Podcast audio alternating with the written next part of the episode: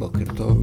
spazio curato dalla redazione in pagine ebraiche dedicato al commento. Alla rassegna stampa il presidente degli Stati Uniti Joe Biden intervenendo nelle scorse ore una raccolta fondi ha dichiarato che il rischio di Armageddon nucleare è al livello più alto della crisi dei missili di Cuba del 62, una dichiarazione legata all'idea russa di usare armi nucleari tattiche dopo aver subito pesanti battute d'arresto nel corso dell'invasione dell'Ucraina. Una persona che conosco abbastanza bene, ha dichiarato Biden in riferimento al presidente russo Vladimir Putin, non scherza quando parla dell'uso di armi nucleari tattiche o di armi biologiche o chimiche. Così dunque le parole di eh, Biden eh, che eh, aprono soprattutto i quotidiani online sul terreno, intanto il New York Times raccoglie le ehm,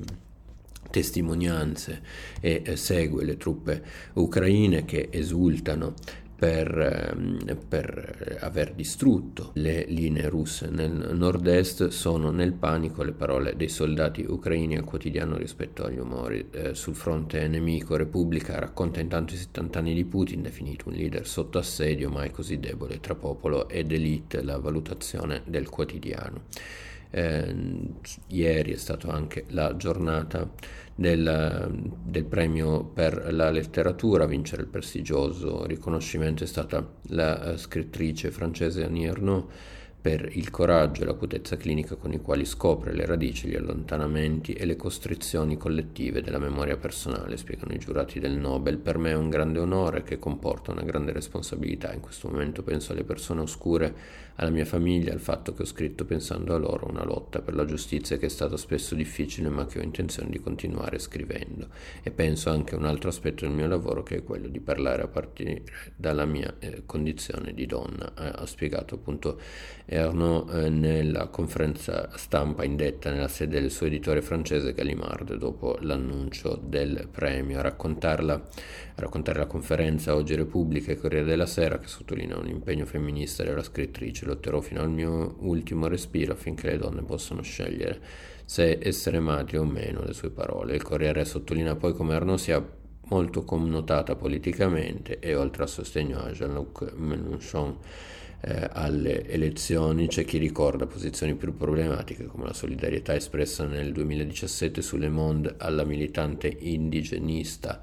eh, Huria Bougelja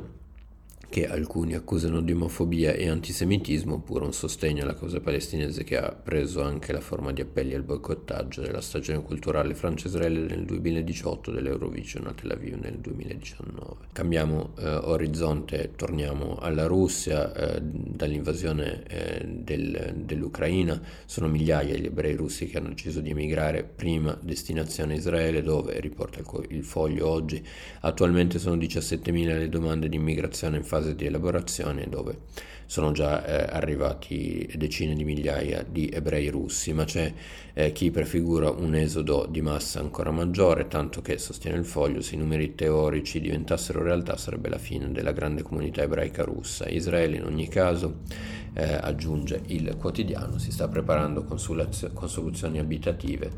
eh, nel, nel, mercato del lavoro, istruzione e eh, sanità resistere alla paura rimanendo in, di, in tema di minacce nucleari da parte di Putin vi riflette eh, Gabriele Nissim sul foglio con, parlando del tentativo appunto di Putin di manipolare l'opinione pubblica internazionale attraverso la paura. Nissim porta l'esempio dell'intellettuale ungherese Istvan Bibo che eh, negli anni 60 aveva eh, colto in modo lucido il rapporto complesso tra paura, ragione e responsabilità di fronte ai regimi totalitari. Un esempio da ricordare per non cadere cadere nella paura indotta dalle minacce di eh, Mosca oggi. Eh, chiudiamo